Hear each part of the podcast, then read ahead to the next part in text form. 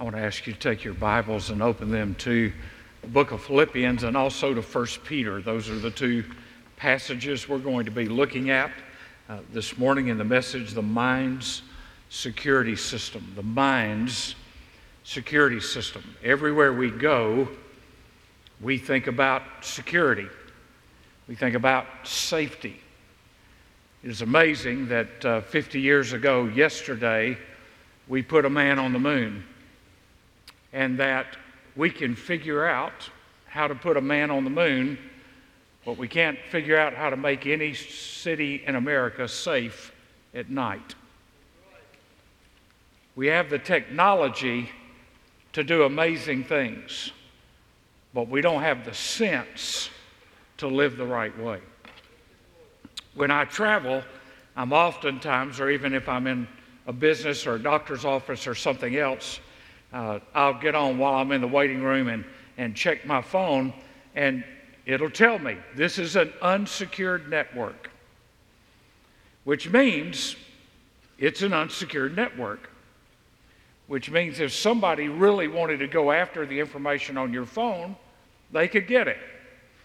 But we still are so obsessed with looking at Facebook and at Twitter and at Instagram, we will risk our information security for five minutes of scrolling through things that won't matter one second after we're dead.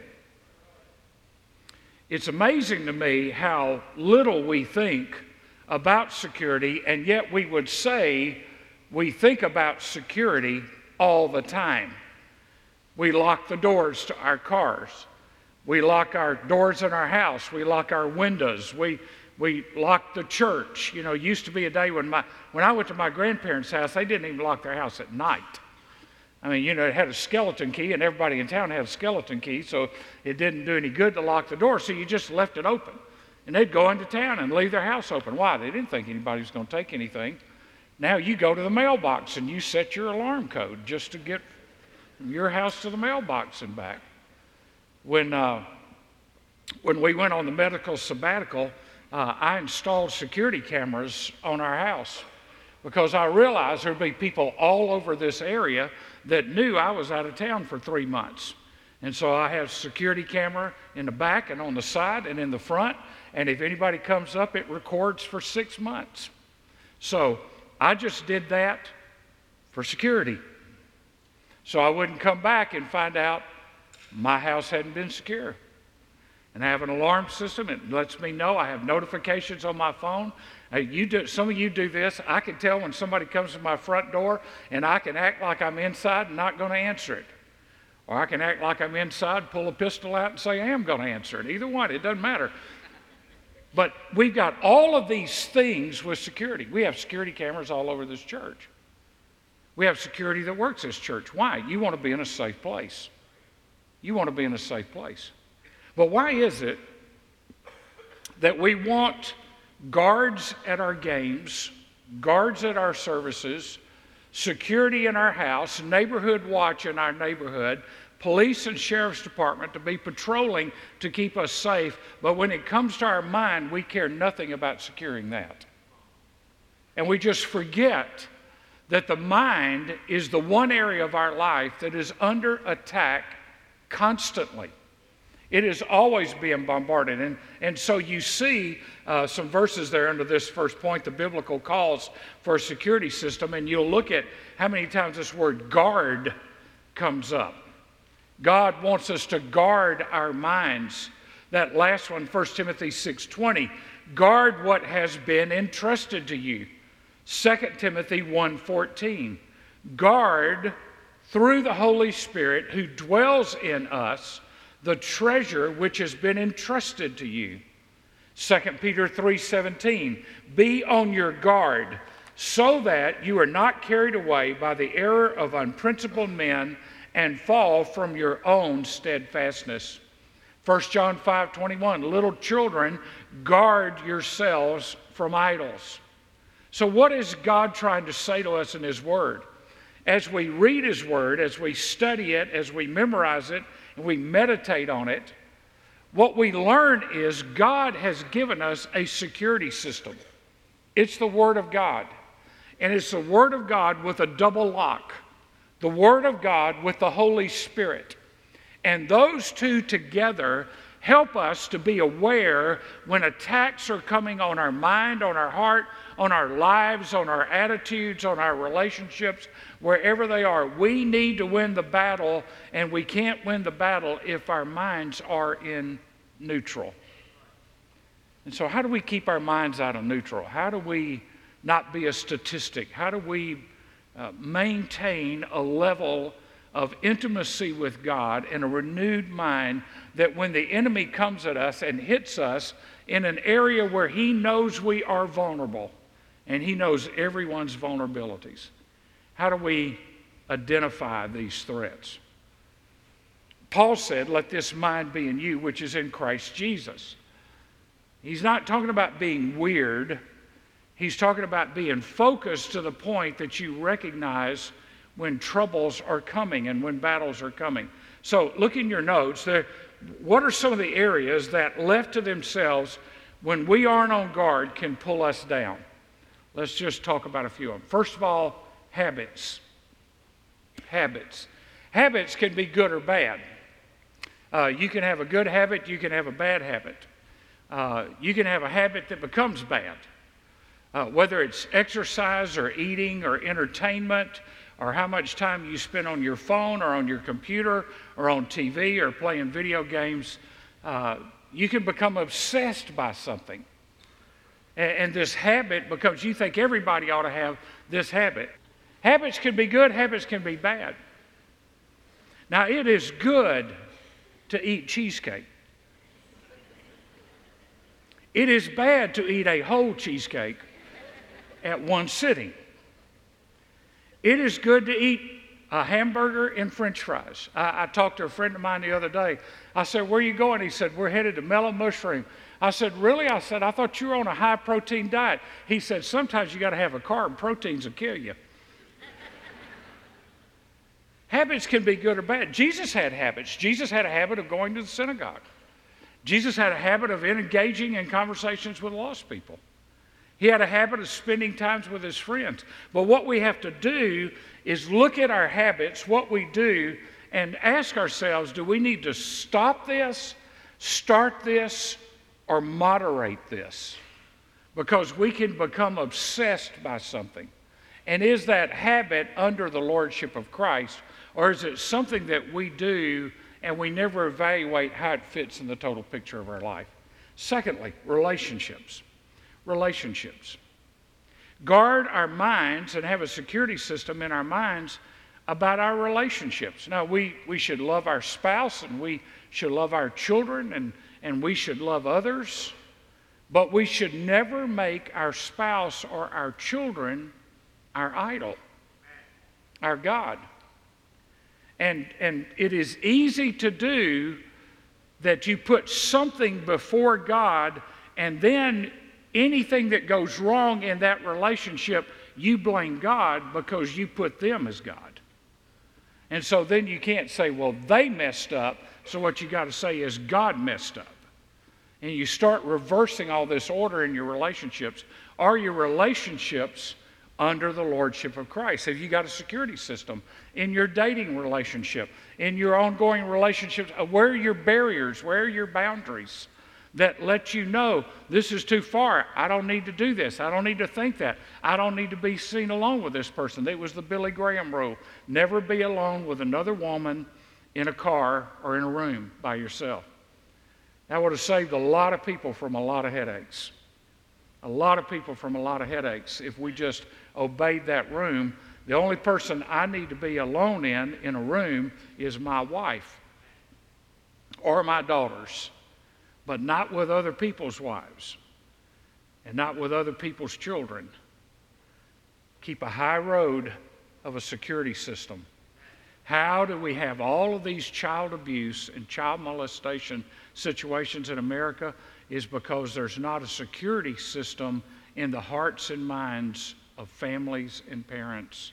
And we let things go without saying, Is this a secure network? Is this a secure network? Is this a secure relationship that I can trust? Number three, prejudices. Now, by that, I don't just mean what you think about prejudices. But prejudices can keep us, you know, it's the way I was raised. Uh, Terry and I watched a, a movie this week called The Best of Enemies. And it is a story of Durham, North Carolina in 1971 in, a, in school integration. And they put this team together to try to solve the integration issue. And it was the, the African American lady who was a leader of an organization called Operation Breakthrough for Fairness in her community and the KKK president, and they were the co chairs of the committee. They had to learn a lot. It's an amazing story of how God showed a man filled with hate how he needed to love people. And I mean, you watch that movie, he is filled with hate. He makes me embarrassed by the hate that spews out of his mouth. That's not just the prejudice I'm talking about. I'm talking about the prejudice that thinks everybody ought to be like me. You know, that's prejudice. Everybody ought to have the spiritual gift that I have. Well, then we wouldn't be the body of Christ, we'd just be the armpit of Christ. If everybody had the spiritual gift you have, what would this church be? I mean, if you don't have the gift of hospitality, we wouldn't have anybody friendly in this church. You know, well, I've got the gift of mercy. Well, somebody needs to tell you you're showing too much mercy. Well, what if there wasn't a prophet to tell you what's right and wrong? What if there wasn't somebody with a gift of evangelism? You see, we could get in our giftedness and think everybody ought to think and act like us. That'd get boring really quick.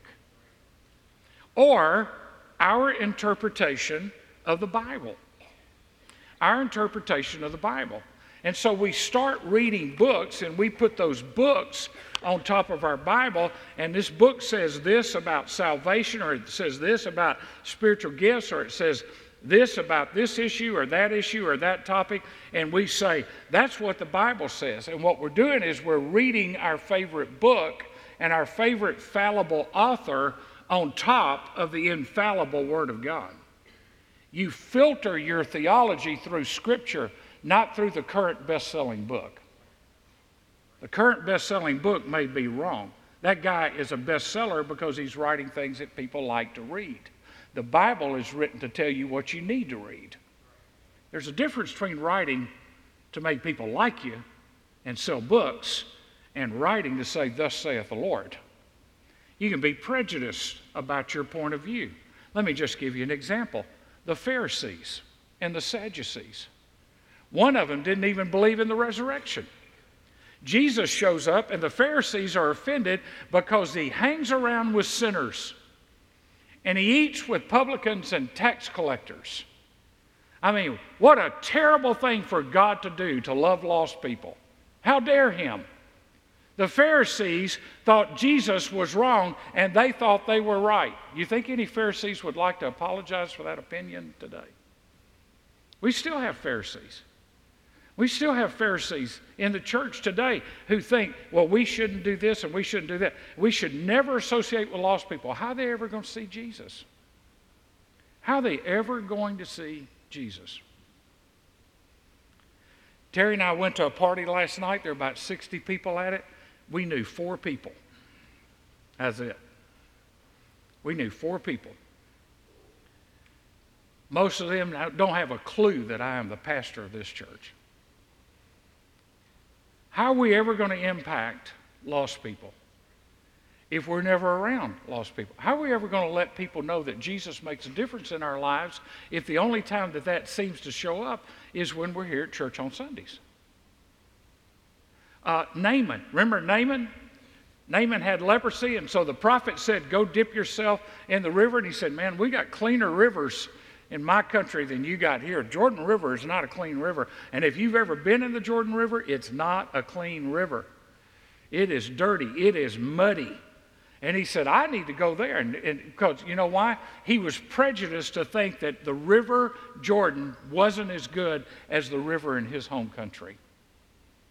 Prejudice about what we think, what we feel, our backgrounds. Ambition and responsibility ambition and responsibility? Are my ambitions in line with God's will for my life? do I take my responsibilities seriously? In other words, if I say, yes, I'm going to do something, do I do it? Am I a person of integrity? Do I do what I say and say what I mean? Have I prayed over what I do? Are my ambitions of God? Some people run from the will of God because they're afraid it's going to ruin their lives. And so their ambition is to go do this. And that's why some parents end up paying for five changes in majors because the kids can't decide what they want to do because they've never asked God. Lord, if my mind is your mind and my heart is your heart, what is it you want me to do? My dad wanted to be a, be a pharmacist. When I told him I was going into ministry, he said, Well, if that's what you believe God wants you to do. Now, what if my dad had said then, I don't think that's what you need to do. I think you need to take over the family business. Then I would have been in conflict, but I got his blessings to do it. Responsibilities and assumptions and ambitions, material possessions. Have I got a security system around my material possessions? Do they own me or do I own them? By the way, as long as you're paying for them, they own you. As long as you're paying for them, they own you. I told Terry the other day, I saw this, this lease thing, and uh, she came home and I said, honey, I said, we could lease that car right there for three years with $7,000 down and $869 a month and put 12,000 miles a year on it and turn it in with nothing to show for it. That sounds like a great deal. Until you drive it off the lot and realize what you just did. Do your possessions own you or are they owned by the Lord? What, what about all your stuff? I mean, we've all got more clothes than we can wear. We've got more shoes than we can wear. Men, don't say amen about your wife's closet right now. Wouldn't be good because she's going to take one and hit you over the head with it. But uh, we've all got more shoes than we can wear. We've got more belts than we can wear. We got more stuff than we need. We, we get the latest and the greatest, and then we don't know what to do with it when we've got it, and then we're not satisfied, and then we go buy the biggest TV we could buy with it's a smart TV, it's got everything on it we could ever want. It's got every channel we can subscribe to. And so then we go, I don't have to be on cable anymore. I can just subscribe to these 87 different specialty things and only spend $220 a month. So I can have Netflix and Hulu and Yahoo and Yippee and all those other things. And then we get the TV and we go, oh, this is great. Guys, this is us. Oh, this is great, man. The control. I've got the control. And then after about 15 minutes, we say something like this There's nothing on TV. Right? I mean, we scroll all the way through it. And then we'll scroll through it again, and then we'll still say, There's nothing on TV. But we got a big TV. Now, Tom Elliott and Jeannie did something that I hadn't gotten the nerve to do yet. Uh, I, I mean, I've still got shirts in my closet that I bought eight or nine years ago, and I still rotate them in and everything. But Tom, Tom and Jeannie had this policy. Uh, that's because he's way more spiritual than me. Tom and Jeannie had this policy because I went one day to a store and he said, Hey, let's go buy a new shirt. I said, Okay. So we were up at the IMB doing a refresh conference, and, and I think Mark, you were with me, or Ken was somewhere. Anyway, uh, and so we go into the store and Tom buys a new shirt. I didn't buy one. Tom says, Well, I got to go home figure out which shirt I'm going to give away. And I said, What? He said, Oh, yeah, Jeannie and I have a rule. If, if she buys a new dress, she gives a dress away. If I buy a new shirt, I give a shirt away. That way we don't get cluttered. He said, See, when you've lived on a mission field and you got five changes of clothes, you don't need all that stuff. And boy, it gave me a wild perspective. The stuff that we buy that we don't ever wear, it still has tags on it in our closets. Because we bought it because one day we're going to lose enough weight to fit in it or we used to weigh that much. And, and when we get back to there after eating that whole cheesecake I talked about, and then we're going to wear it then, and we just bounce around. And before you know it, the things we own own us. They own us. Fear. God's not given us a spirit of fear, but a power and love and a sound mind. Fear comes in a lot of ways. If you don't have a secure mind, then the doctor's report or the financial report or today's latest stock market report or your retirement portfolio or all of those things are going to cause you to be driven by fear because you haven't built a wall of security. You don't know where your hope is. Past hurt. Past hurt. Now, this is a big one. Because a lot of people never move forward, and then their minds become open to all the attacks of judges and being judgmental and guilt and resentful and bitter and angry because somebody hurt them in the past. And the most that it does, it causes us to build walls. Somebody hurt me. I'll never let anybody hurt me again.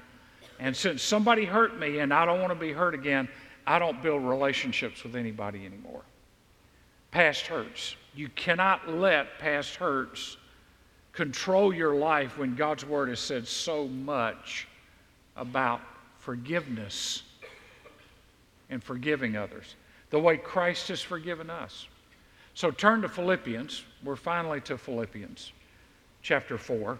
And then we're going to pick up Philippians 4 again at the end. Philippians chapter 4 and verse 8.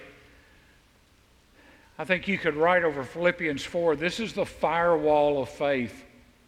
If you want a firewall in your mind, this is where it begins. This is where, when the attacks come, they need to bounce off of this.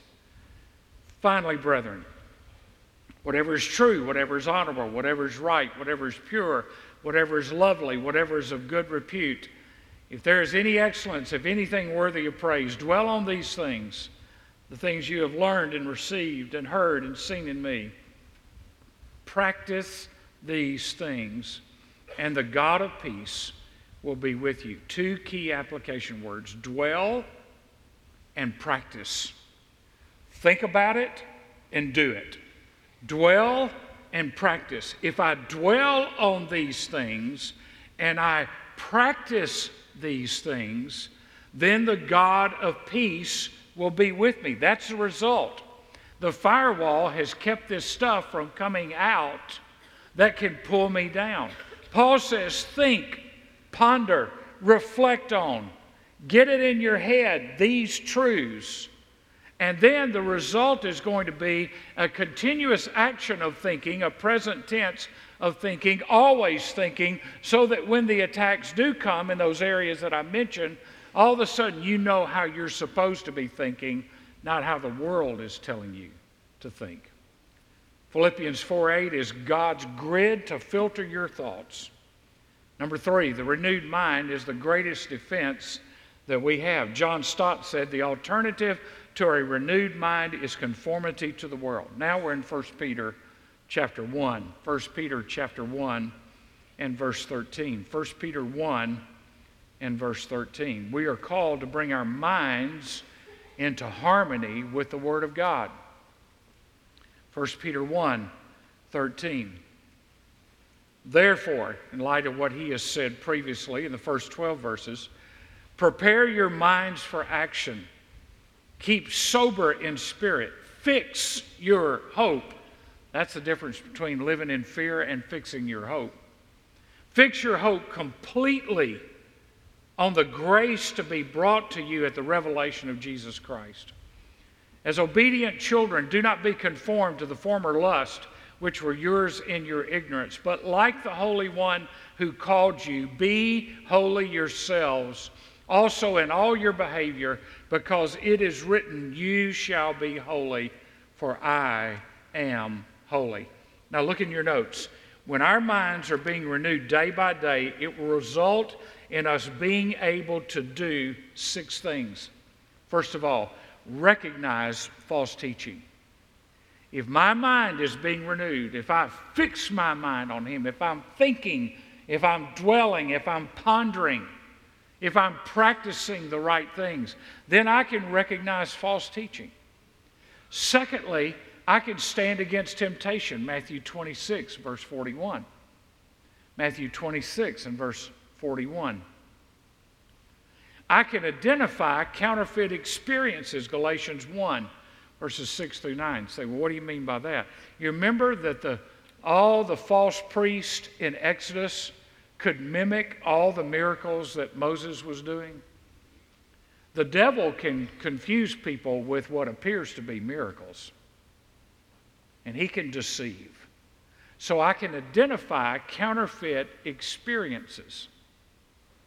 I can know the truth between that's a real work of God and a real move of God, and that's not a real move of God. It is one of the key things that happens in a season of revival is the devil starts coming in and imitating revival and giving false and weird experiences, and it takes discernment to know what God is really doing and what the devil is doing to get the move of God off track. It's a very important one. Number four, die to pride. Romans 12, verse 3. If I'm focused where I need to be focused, I die to pride. I'll avoid apathy. My mind will stay keen and it will stay sharp, and I won't be apathetic because I realize that every day God has given me an opportunity to stand on His Word, to stand on His promises, and to live out His truth in this world.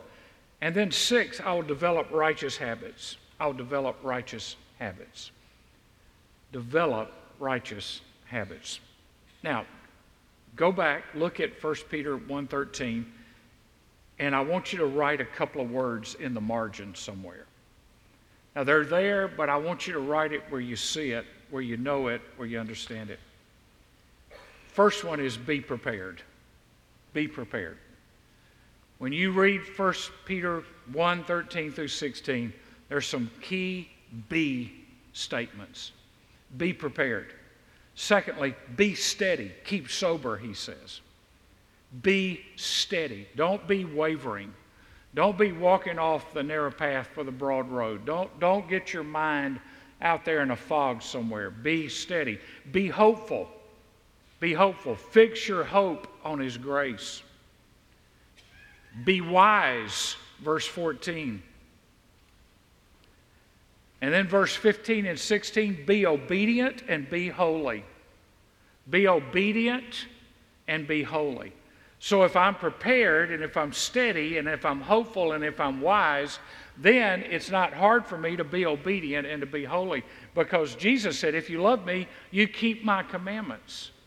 It's a natural overflow of loving Christ to keep his commandments. To be holy is a word, hagios. It means to be set apart, to be uniquely different. The temple was set apart, the tabernacle was set apart. We are to be set apart from this world, that this world looks at us and sees that we have been renewed in our minds and in our lives by the presence and the person of Jesus Christ. So let's look at how programming your mind can change your outlook. Now we're back at Philippians 4. And we're just going to go through these questions. And these questions deal with our conversations, they deal with our choices, they deal with our careers, and they all have consequences. Is it true in the sense of being real and genuine. Is it true? In the sense of being real or genuine. I remember a guy I grew up with, I never knew if he was telling the truth. He told so many lies. I never knew. When, when he got saved, I didn't know if he was telling the truth. He had lied so much that I didn't know if he was telling the truth. Is it honorable, worthy of honor, implying respect? This word relates to the word worship and refers to that which is valuable as opposed to that which is flippant or trivial. Is it right? Is it pure? That refers to moral purity and the absence of that which defiles us or contaminates us or corrupts us? Is it pure? Is it lovely? Now, that doesn't mean like My Fair Lady. Wouldn't it be loverly? That's not what it means. Lovely is a word that's kind of out of season in our culture. What it, what it means simply is is it agreeable? Is it pleasing? Does it bring harmony? Is it lovely? Is it amiable? Does it foster peace and unity? Is it of good repute? This comes from the word that means to speak well of. To speak well of. Do you realize if that once, is it of good repute to speak well of? Do you realize if that was the standard by which you could speak in Washington, D.C., it would be a town of absolute silence? Because all we do in this culture anymore is run down other people. And so if I'm being run down, I'm going to run down you, and then I'm going to run down you more, and then you're going to run down me, and then we're just going to say this and say that. And, you know, my mom would have spanked me for the things that some adults are saying. But it's become so much a part of our culture that now Christians are doing it, and we're saying, but I have a right to my opinion. No, you have a right to act like Jesus. Hey, they ran Jesus down, and what does it say at his trial? He didn't open his mouth. Now, if the Son of God, sinless, can be rebuked, mocked, made fun of, dared, pushed, shoved, and beaten, and not open his mouth at his accusers, except to say, Forgive them, they don't know what they're doing, who are we to think we're better than Jesus? That we can go out and just say anything we want to say without consequences. I did an interview not long ago. I need to go back and take away some tweets that I did eight or nine years ago. But I did an interview not long ago with a guy, and he said, You know, I've gone through the past two years of your tweets just to see what you talk about. And he said, You, you never get involved in certain issues.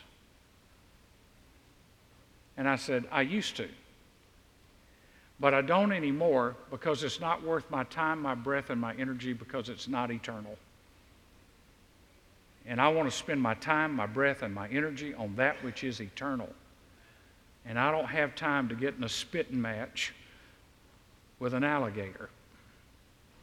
I'm not going to win. So, is it right? Is it right? Is it of good repute? Is it excellent? By the way, this word excellent is only used four times in the New Testament here, and then Peter uses it the other three times. And, and I, I like the way one person interprets this word it rises above the mundane. Is it excellent? I like the way another person puts it. Does it have a long shelf life? Or has this got a short shelf life? Is it excellent? Am I thinking about so that I can have the peace of God in my mind? Am I thinking about the things that have a long shelf life? They don't have an expiration date. You ever go in, in a store to just pick up something real quick and find out they're selling stuff that expires best if used by yesterday?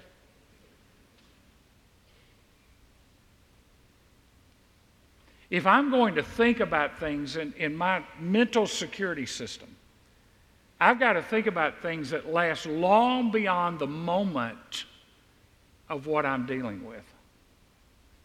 My wife has to say to me all the time, You need to stop worrying about that. You need to stop thinking about that. You need to stop letting that bother you. You got other things to think about. And so, if I'm going to renew my mind, I have to think about what is excellent. That is, what is bigger than the nanosecond with which this will get attention. Can I just tell you, and I know some of you, this is going to just destroy your lives. I really don't care what the Kardashians are doing.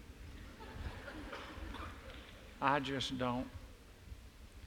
I don't care who the sexiest man in the world is on the cover of People magazine. I don't care about the magazine that sits at the newsstand that tells me what Prince Harry or Prince Andrew or their wives are doing. I don't really care because it has nothing to do with the world I live in in Albany, Georgia, and the people that I meet and the places that I go. It has nothing to do with me being the hands and feet of Jesus in this world by worrying about that stuff. Is it excellent? Does it have a long shelf life? There, there's a verse in, in uh, Phillips' paraphrase. I love the way he does Ephesians 5.15. Live life then with a due, with a due sense of responsibility, not as men who are not know, who do not know the meaning of life, but as those who do. Make the best use of your time. Can I see God approving this? I mean, somewhere in your mind, there's a spam folder. And if you do what you should do when things go to spam, and sometimes things come in, you should empty that spam folder. You should go, wow, let me go through and look through those 99 spam messages I got yesterday and see if any of them are good, because all of them are promising me uh, a house in Bermuda, uh, money, or they're telling me, you know, I, am getting one that uh, says your Delta Sky Miles are about to uh, go away, and I look at it and the address on it has nothing to do with Delta. I got two phone calls Friday within 20 minutes of each other. We have a warrant out for your arrest from the Social Security Administration. and so, in the name of Jesus, I didn't push a button. I just said, jerk, and they cut they, they hung up. And I blocked those numbers. You know why? They're going to call me on another number, but at least they're not going to call me on that number. Because I've set my mind that I'm not going to let people have access to me that shouldn't have access to me, that are trying to sell me lies and confuse me, and they are working the system every way they can to get your mind. So you got to have a spam filter. You got to have a firewall.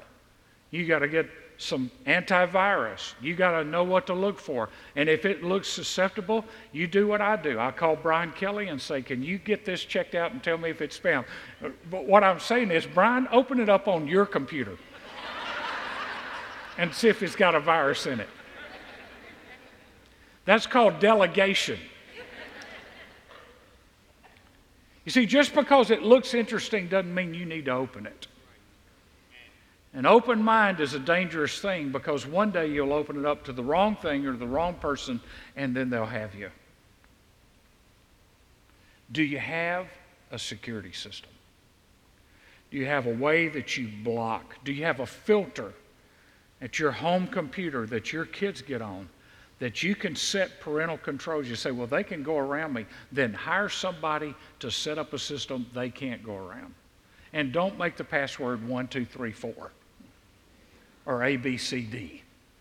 I mean, make it something they won't think about. Think, think.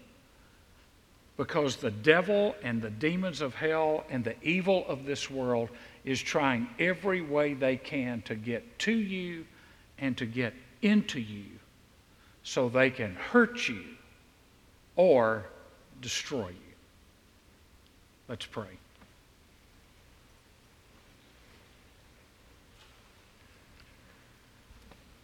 Father, I ask you in the name of Jesus today that you would give us minds with biblical filters, with biblical firewalls, that we would learn how to think and to ponder in ways that are pleasing to you. Lord, it is so easy in the moment to lose our focus. And I ask you to help each person in this room to build that hedge of protection around their lives and their families their homes and their careers, their future, by staying focused on you. We would be on guard, that we would never drop our guard. That we would realize that every second of our lives, the enemy is working to play us. And what may look innocent at the moment may become deadly down the road. Lord, let us not justify that which cannot be justified. Let us not excuse and make excuses for that which you have given us clear instructions that we're to avoid it. May we, with our minds and our hearts, be your people in this world. For I pray it in Jesus' name. And God's people said, Amen.